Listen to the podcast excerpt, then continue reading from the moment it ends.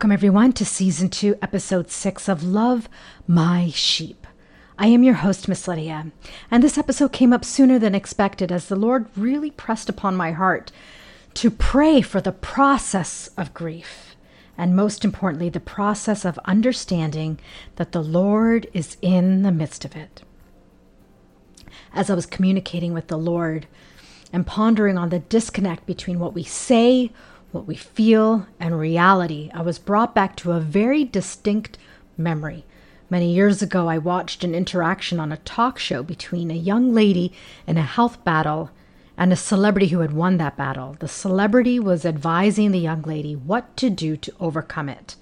And when the young lady in her hopeless state responded, "But how do you do it?" I vividly remember that gut-wrenching moment, hitting the core of my heart like a bullet, because her question was valid.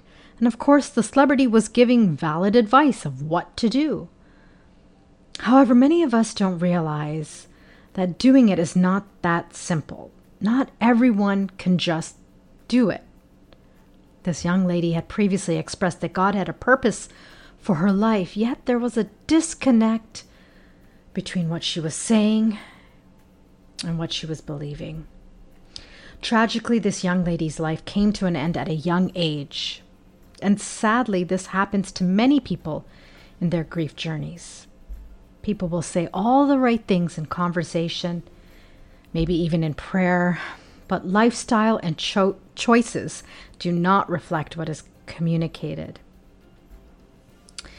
And I don't know if church folk use isms and scripture as a means of faking it until we believe it, or if there's an inability to articulate what we really feel because of a disconnect, a denial, a fear of judgment, lack of validity, or laziness.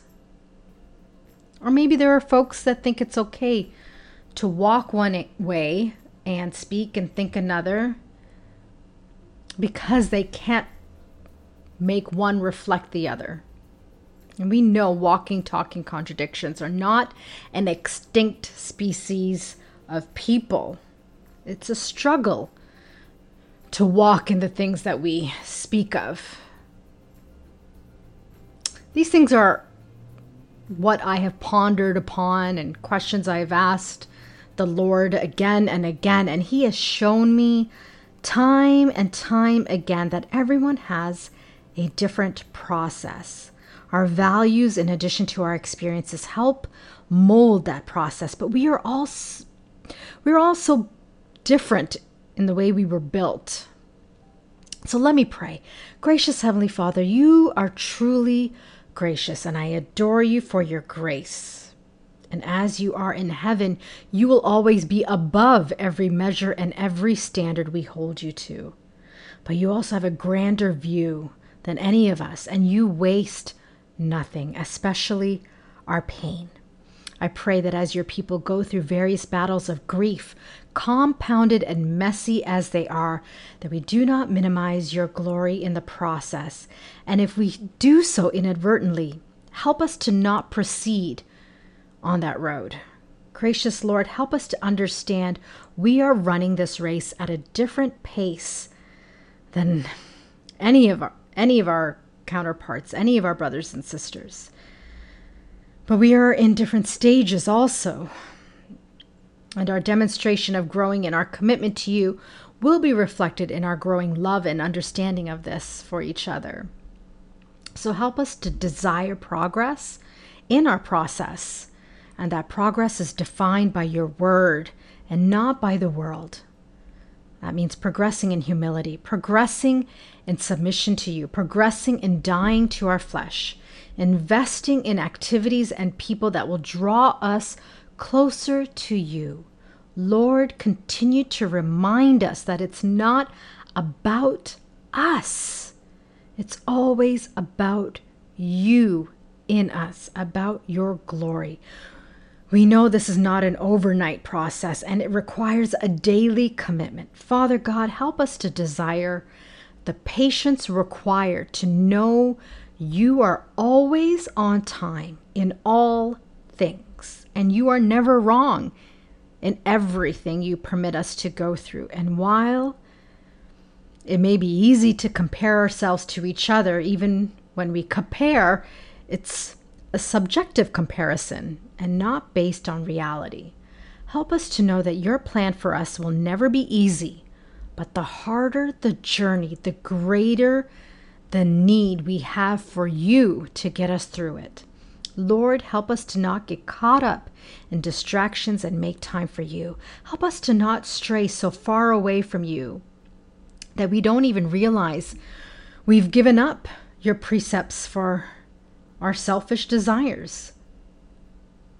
May we not make anything a priority above you, no matter how dire our circumstances are, whether it be our dreams, our jobs, our finances, our health, our families, our friends, our vices, no matter what it is, what is going on in any arena of our lives, may we commit each and every one of them to you, never sacrificing your word or compromising your word to appease anything we value.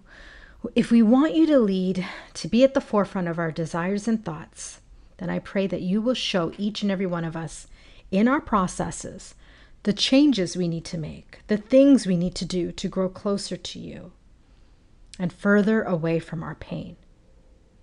Because we know that in your presence is fullness of joy, and at your right hand are pleasures forevermore.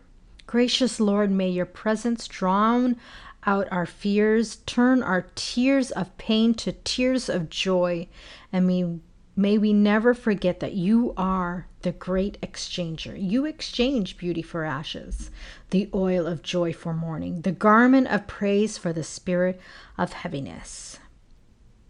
But may we always have the desire to put on the garment, even if we are stuck in our pain, that we cannot praise you and do not know how. You know each and every heart and what is in it. Father God, you also know that out of the abundance of the heart, the mouth speaks. So help us to desire detoxing our hearts and everything that is not of you, anything that inhibits our praises to you. May we ask that you remove all catastrophic desires of our heart. In the precious name of Jesus, may we not grow comfortable in hanging on to our bad habits that we do not even realize are our bad habits. Help us to not desire laziness, especially when grief can tire us out. Time is precious, so help us to walk circumspectly, not as fools, but as wise, redeeming the time because the days are evil.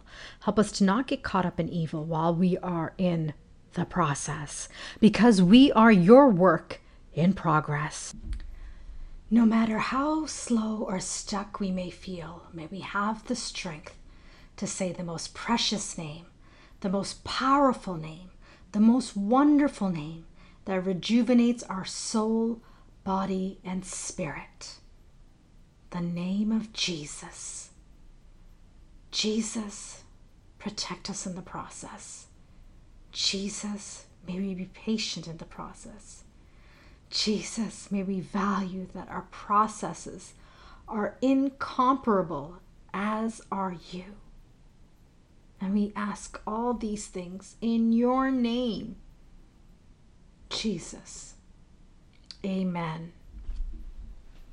Until next time, know that I love you and the Lord loves you the most.